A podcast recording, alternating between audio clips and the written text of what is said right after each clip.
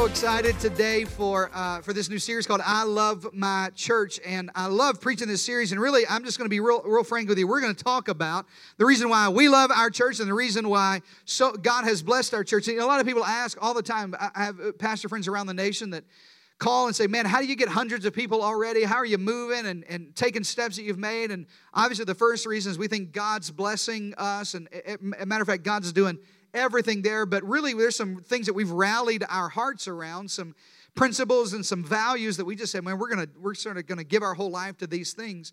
And over the next four weeks leading up to our birthday celebration, I want to give you those four things. The four things that make us who we are and make us tick. And if you're here for the first time, it's a great weekend to be in church because you sort of get an idea of what we do and how we do what we do. And there's some stuff that I feel like God has a vision in our church. Matter of fact, I think God's vision for you is much bigger than your vision for you.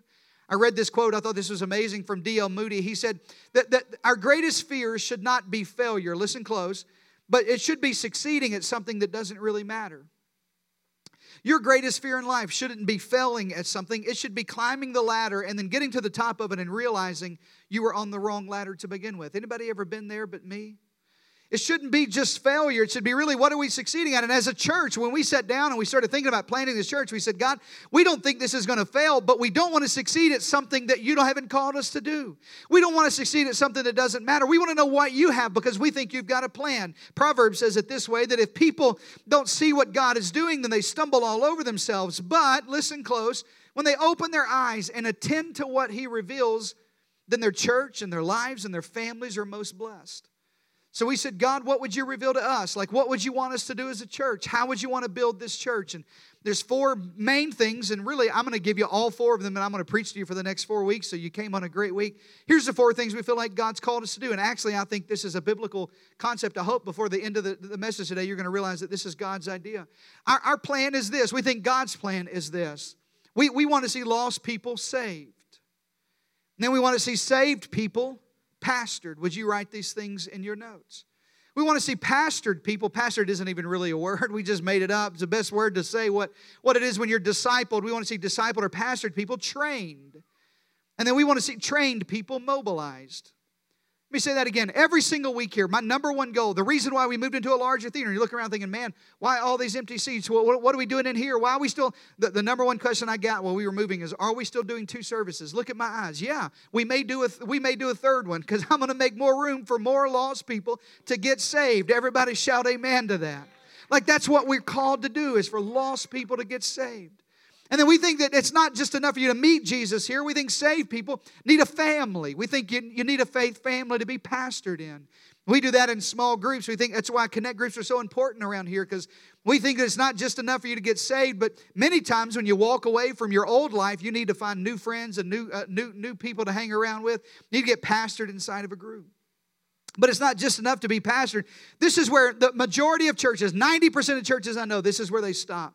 They're, they're about lost people being saved, and they're really they're okay with saved people being pastored, but then it just kind of becomes all about us. I don't know about you, I was raised in a church like this. That really, after we got saved, it was just kind of whatever I wanted. It was my preference, what I liked, doing what I, you know, we sang the songs I liked. And, and then if they didn't do what I liked at my church, you just found another church down the road that did what you liked. Amen, everybody. Y'all didn't do that, but I've heard of other people in other churches that do that.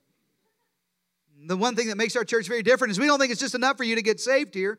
We don't think it's just enough for you to get pastored here. We think pastored people ought to be trained here. It's what Growth Track is all about. It's about you finding your purpose in your life and helping us sort of we don't we don't tell you what it is God's called you to do. We just help you discover what God's called you to do. And then we're going to train you to do that the rest of your life.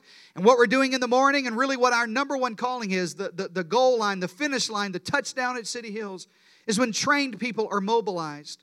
When you're mobilized to be an army, listen to me, look at my eyes. We are not building a congregation or denomination. We're building an army, everybody. We're building an army to change the world. And my, my job, honestly, what I feel like my number one calling is to help mobilize the church. I think my job is to help mobilize you to do the thing that God called you to do for the rest of your life. So these are the four things that we think like God, this is really, this is our plan here at City Hills, and, and I think it's more than just a plan. I think these are based on some promises that God made you. I think God makes some promises, and really in the Bible, when God makes a promise, it's not just for, it, most often, it's not just for that individual thing, it's a promise that He's made for, uh, for always.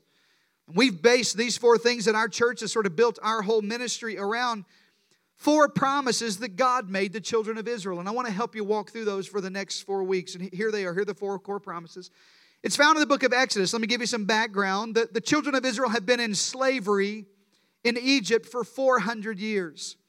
God raises up Moses. You know this story if you've been around church a while. God raises up Moses, and Moses brings the children of Israel out of Israel and now uh, out of Egypt. Now the question is, what do we do with them now? What like how what, what's the plan now in your life? And more often than not, most of the pastoral counseling I do, Henry, most of the things is sitting one on one with somebody and they go, I don't know what to do next.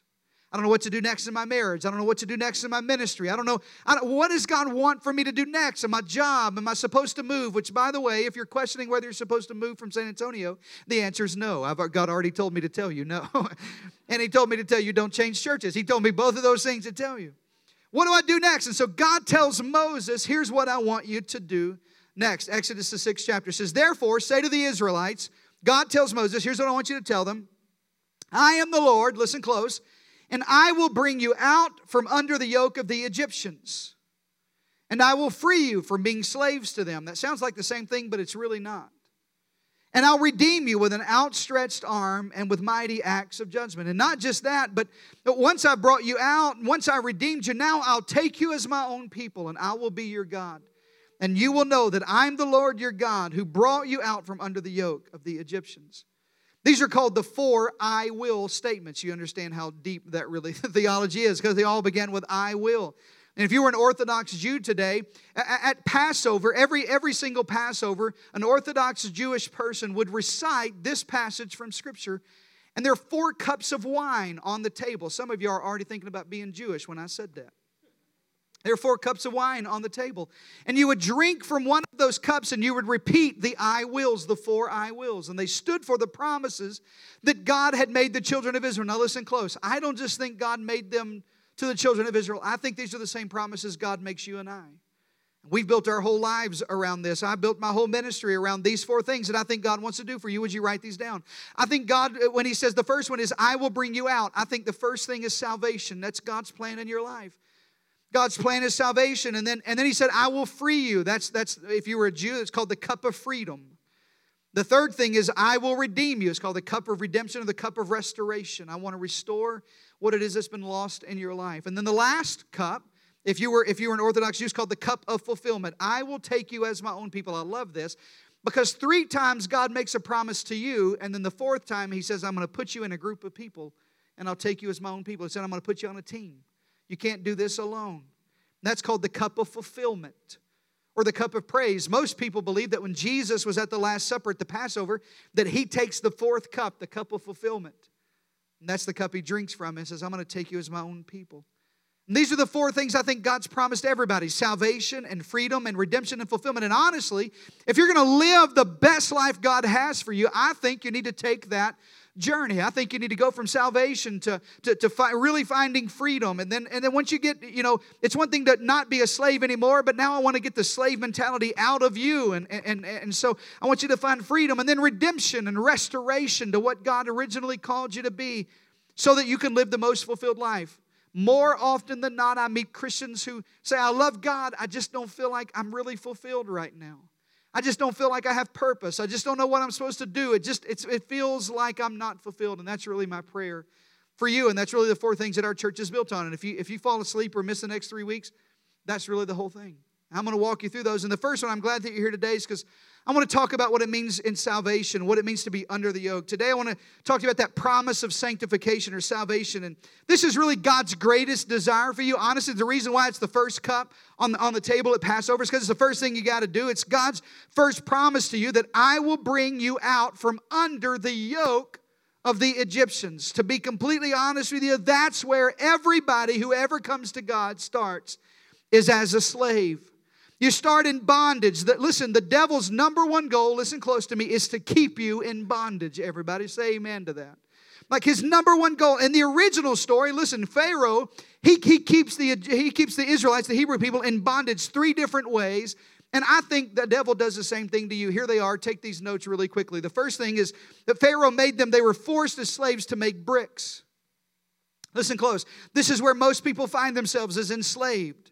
They find themselves, I, I, think that's the devil's number one plan for your life is to keep you enslaved or submitted. Jesus said it this way in John. He said, I tell you most solemnly that anyone who chooses a life of sin, look at this word, is trapped in the dead end life and is in fact a slave. You've probably said it this way this week I just feel trapped. I feel trapped in this relationship. I feel trapped in this habit. I feel trapped in this debt. I feel trapped in this marriage. All the married guys look right at me.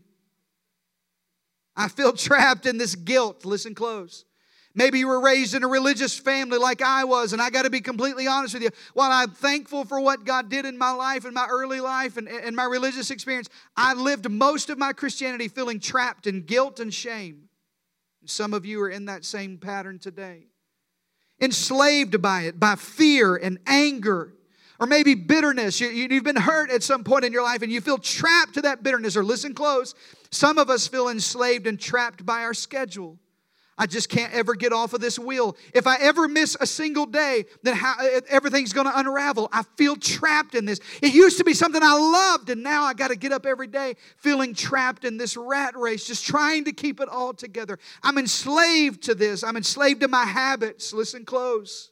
Some of us really you want if I, I, this is so crazy to me. If you if you could rescue yourself from your habit, you already would have. I meet people who tell me, oh, Pastor, it doesn't matter. I can walk away from it any time. Well, then why haven't you?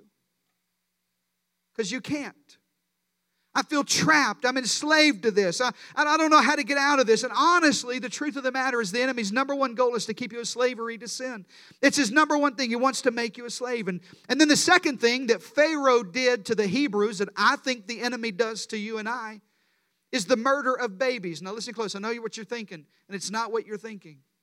I think this is symbolic. Listen, when you murder baby, you are murdering the potential of that baby. Do you understand that? You take away the opportunity that whatever it was God was going to use that child for, you take away that the opportunity. You take away that, that, that potential. Most people that I meet feel empty. Throughout all of history, the devil has tried to kill children because he's destroying the potential of world changers. This represents what the enemy's doing inside of your life. He's destroying your potential. Listen, Pharaoh literally stole their future by stealing their babies, but the devil wants to steal your future by stealing your potential. there's some people who this very week or this very month or this year, you've just felt like, man, I just feel so empty inside. I don't know what I'm supposed to do. We have an epidemic of millennials who feel empty. I don't know what to do in my life. I don't have any purpose. I don't know where to go from here. I, I, I don't know what's happening. I, I, don't, I don't feel like I have any potential in my life. Some of you feel this way. Listen, some of you have said this very phrase I keep doing what I'm supposed to do, but I feel so unsatisfied doing it. I just feel empty inside. I, feel like I'm enslaved to this thing. I got to keep going that way, but it gives me no joy. It's not really what I'm called to do. I'm not impassioned about it. I, I, I, don't feel like I have anything out in front of me. Listen, you left college and you had all of these plans and you thought, here's the way it's going to go. We're going to get married. I'm going to meet a big guy who's tall. I don't know why you want tall guys. Anyway, whatever. I'm going to meet a tall guy who's dark and handsome, looks like Ricardo with a man beard, what, whatever. And and we're going to have three kids and they're going to be awesome. We're going to have a white picket fence. It's going to be amazing. And then you get married to a tall guy, whatever, and you have kids and you get the fence. Listen, and five years and 10 years in, he walks out or she walks out, or you lose the baby, or cancer's in your family, and you think, man, this doesn't go like I planned it to go.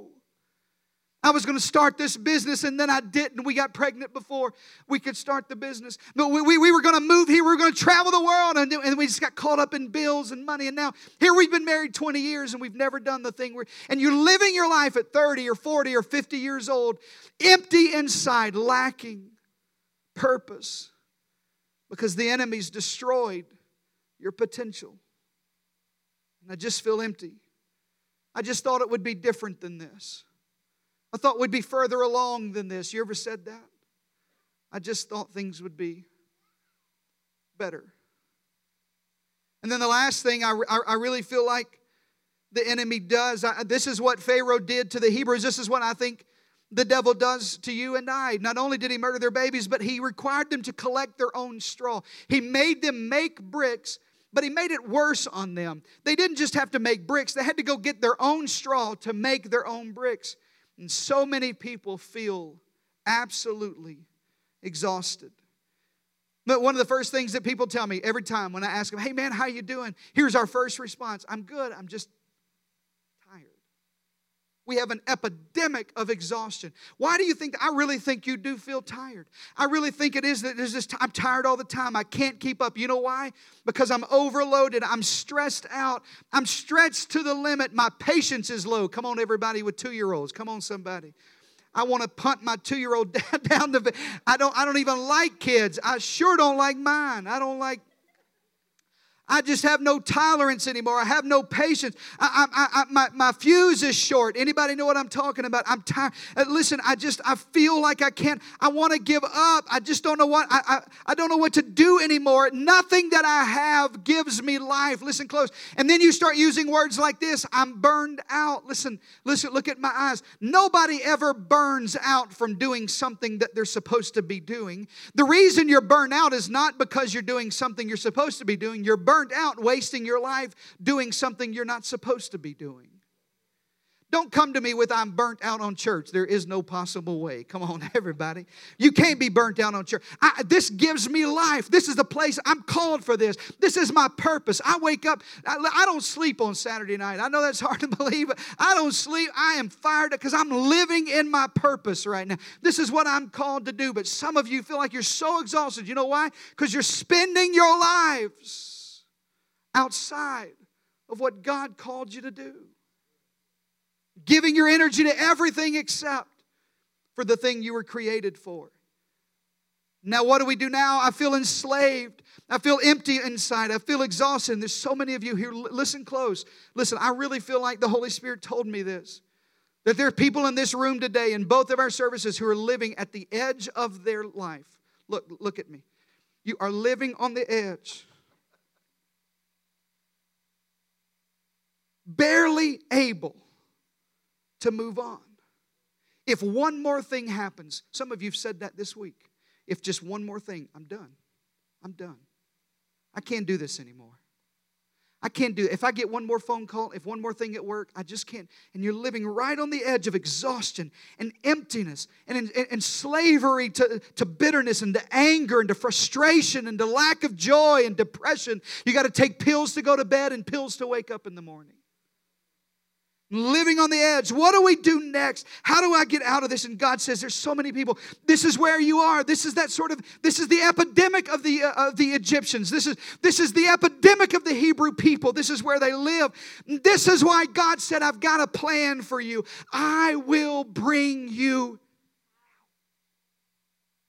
The first thing our church is built on, listen close, as long as we are going to exist as City Hills is I want to give you a way out, everybody. Church ought not be the place where everybody's got it figured out and got it all together. You look at my eyes. This will never be a church for perfect people who do perfect things and have it all figured out. This would be a place where you can come in right on the edge and say, I don't know if I can make it again, but maybe I'll get strength for this week in God's house. Shout amen to that, everybody.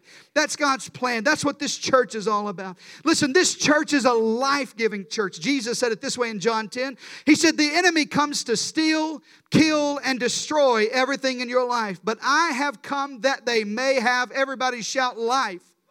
This ought to, church ought to be the best part of your week. It ought to be the most encouraging. I tell our team on the front line, I tell our worship team all the time, I don't care if you sing a word. Don't worry about it. We use background vocals anyway. I don't care if you sing anything. I, I want you to smile at them people till your face bleeds. You hear me? Because outside of these doors, it's hell. Listen close to me. Inside of here, I want this to give you life. I want you to know there's joy here. I want you to know that we will never, I will never, look at me, I will never, as your pastor, I promise you that if you're here for the first time, this is a great time for you to be here. I grew up in a church that was pointing their finger at me, always telling me what I was doing wrong. I'm never going to come here and point my finger at you, tell you how bad you are, what a terrible sinner you are. You got to come down here and repent today. Does it mean that we don't believe in sin? That doesn't mean that at all. Doesn't mean we're soft on sin at all. Here's what it does mean it means my job is to call life out of you. My job is to call the blessing of God over your life. I want you to discover the potential in your life. I want you to come here with your head lifted. When you walk out of here, you ought to leave out of here feeling like you could whip a bear with a switch switch, everybody. You know what I'm saying?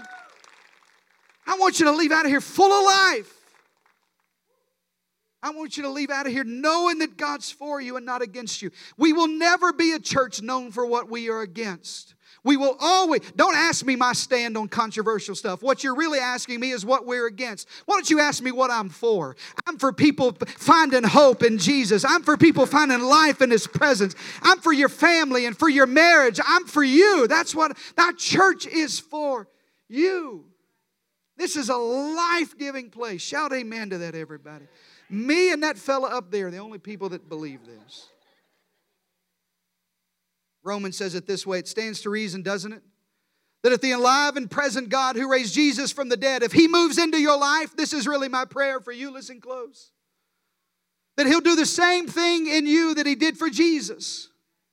Because when God, I want you to underline this in your notes, when God lives and breathes in you, you are delivered from that. Listen to me, that dead life. This is, you want to know what Sundays are all about here? It's this. It's the reason why I've jumped all over. I love this place. I'm liable to pick some up and throw it. I'm telling you, because I got room, Henry. You know what I'm saying? It's the reason we're all jumping around up here. You know why? Because my prayer for you is that you get the, the life and the breath of God in your life so you get delivered from that dead life. So you find hope here and life here. So that you literally, I want to help you close the gap, listen, between the life you have and the life you wish you had. The life you have is miserable and depression, and a marriage that's on the rocks, and kids that are going crazy, and everything falling apart, and stressed out, and exhausted, and enslaved. And the life that I think you ought to have is a life full of joy and passion and purpose and potential, and a life that God is breathing into you. And when you get here, when you get here, I think God's Spirit, here's what it says when His Spirit is living in you, your body will come alive as Christ. I want you to really have that kind of experience here. I want you to drink from the cup of salvation. I will bring you out. So begs a couple of questions. Here's the first one How did we get there? Like, how did we get to this place? How did we get to the place that we feel empty and exhausted and, and, and we feel like we're enslaved? Well, here, here's the majority of the time it happens because you're drifting. You didn't mean to get that way. Rarely do I meet people that wake up and said, I think today I'm going to have an affair. I think today's the day I'm going to get addicted to prescription pills. Uh, today's the date. Okay, I'm, I'm addicted. Down today's the day. It's usually just a, a, a gradual drift. You don't even realize it. You don't even realize it's happening until you look up and you realize, oh my gosh, there's all that destruction back there. How did that happen? And I drifted into slavery and I've drifted to this place of emptiness. Or there are some of you have had a bad experience, listen, maybe in church and, and it turned you off. Maybe you're mad at God, you're mad at religion, you're mad at preachers, you're mad at church, and it hurt. You can't get over. Maybe it's somebody else. Maybe it's maybe you start making bad choices. Maybe there's some generational stuff, and, and, your life just seems reckless and out of control and wasting your life and miserable. And this is what happens to the children of Israel. Listen, they end up in Egypt and they've drifted and they feel betrayed, and then they start making bad choices, and then they start thinking, "How are we ever going to get out?" And that's where most people are asking, "How do we get out? What do we do next?" How do we find our way out? And I got about five minutes to tell you you can get out today. And really, the foundational part of our church, honestly, the very first thing we built our whole church around is this that Sundays ought to be a place where you can find life and you can get out. That if God's called you to out, out of slavery, out of that emptiness, out of that place of feeling exhausted, here, here, here's, you're going to have to do a couple of things to get out, and I want you to take good notes. If you haven't taken notes up until now, I want you to write this down. Here's the first thing you're going to have to do you're going to have to make the move. Here's the word to write down you've got to repent. You got to repent. I, I know that, that it's hard to tell it, it up here looking at me in this light, but I've gained a few pounds since we had kids. Whatever. Anyway. Most people tell you on Facebook, when so, you ever know somebody that loses a lot of weight and they get on Facebook and tell you, and they're and they're they're usually selling you some kind of you know pink drink that's made out of unicorn blood or something like that. You know what I'm saying? You must sell pink drink.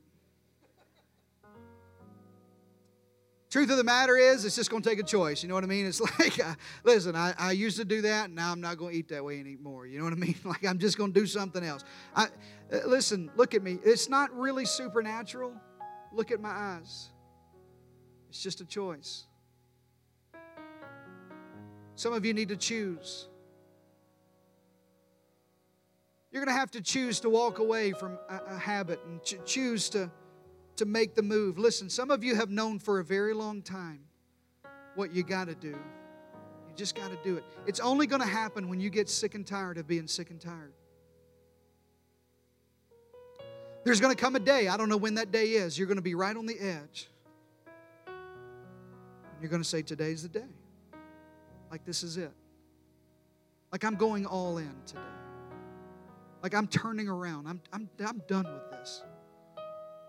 I've lived so long on the edge. Some, uh, you ever met somebody? Don't point at anybody. You ever met somebody that's lived so long in chaos that they actually thrive? They learn how to live in the chaos. They don't. When you, when when it gets normal, they get they get strange. They don't even know how to live normal anymore because they've lived so long on the edge. You, you listen. You've got muscle memory from being depressed as long as you have been, from lacking joy, from not having purpose or direction in your life. You've lived on the edge, and at some point, you're just going to have to say, Today's the day I'm coming down. Like, I'm just going to repent. I'm just going to do something else. I'm just going, I'm going to give my whole life. Second Corinthians says it this way Therefore, come out. Come out. The first promise that God makes you is, I will bring you out.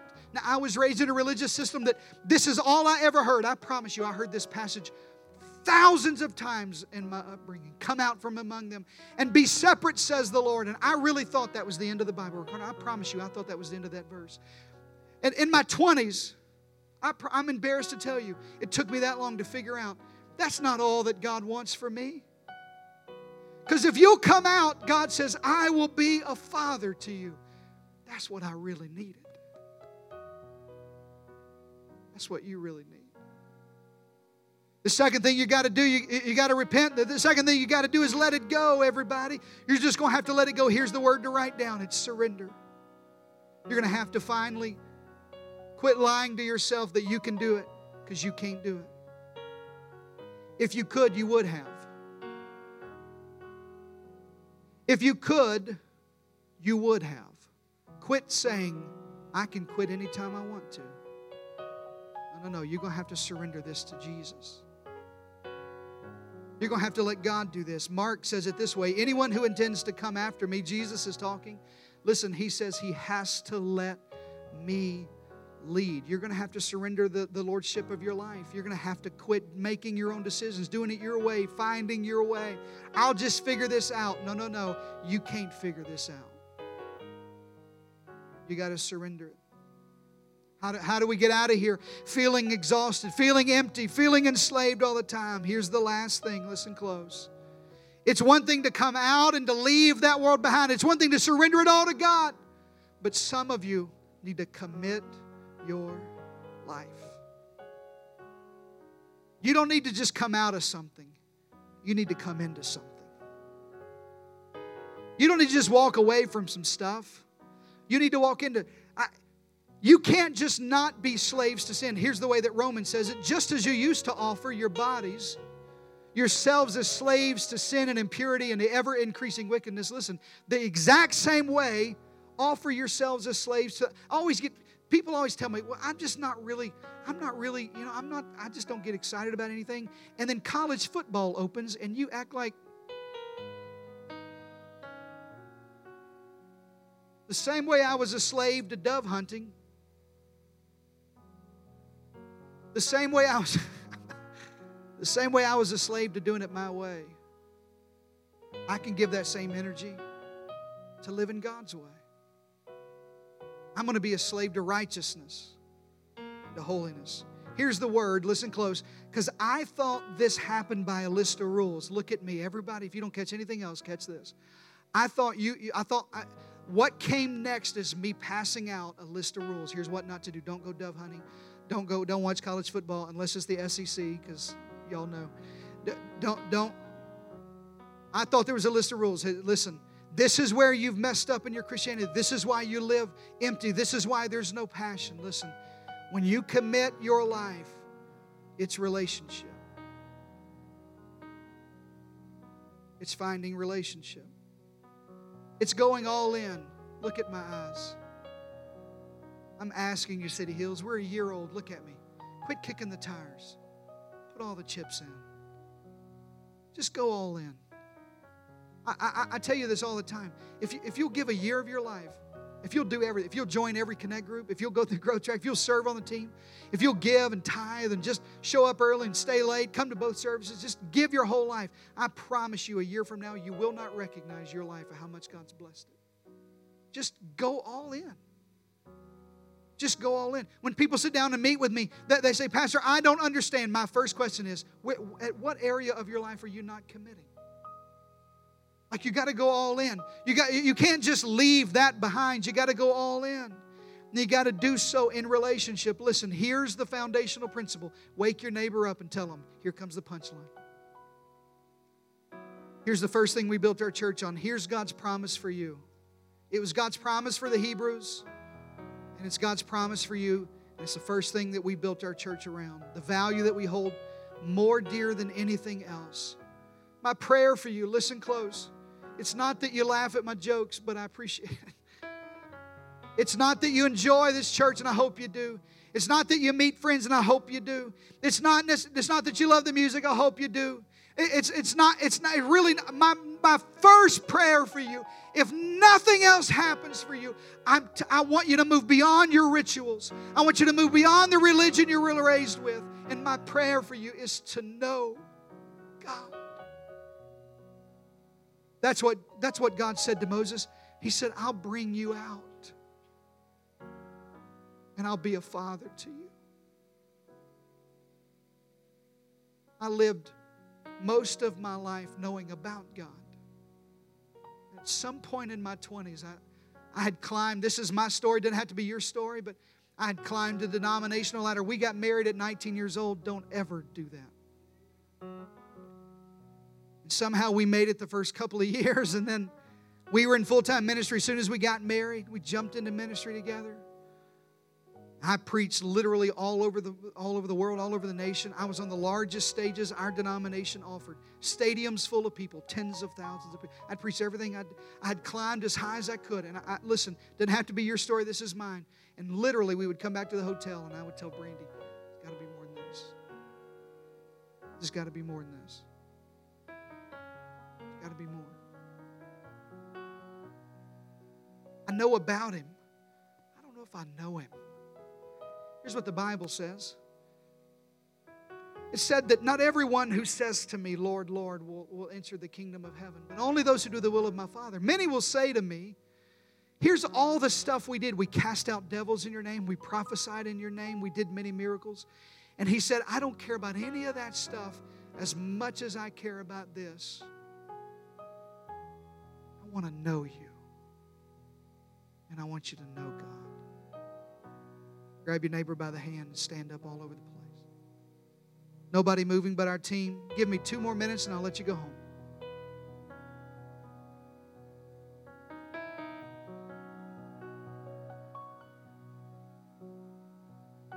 Look at me. I want you to know God. This church I want you to love it. I want you to smile. I want you to laugh. I want you to leave here encouraged and inspired. I want you to leave here full of life. I want you to leave here with your head held high. I want you to leave here worshiping God. That's why we're going to worship here in just a moment. I want this to be the best time of your life. But my first prayer for you is that you know God. Is that, is that He brings you out of that slavery and emptiness and exhaustion, and that you know Him You don't just know about him. You don't know what he's. You, don't just know the list of rules to do, and you don't just know, you know, your denomination or your thing or just Christianity. But you put all the chips in, and you really know God. That's what my prayer for you is. Why don't you close your eyes and you got somebody's hand? Why don't you start praying something that sounds like this God, I want to know you. I, I, I want to know you fully. God, I've known about you, but I'm empty. God, I'm exhausted. I feel like I'm just constantly trying to keep up. As soon as I get, God, I just, I'm living on the edge. I, I feel like if one more thing happens, I don't know if I can go on.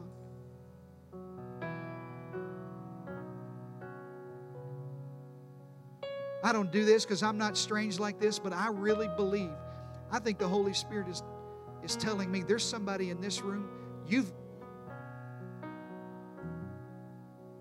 You've told God if it doesn't change, I'm going to end it all. It'd probably be better off without me anyway.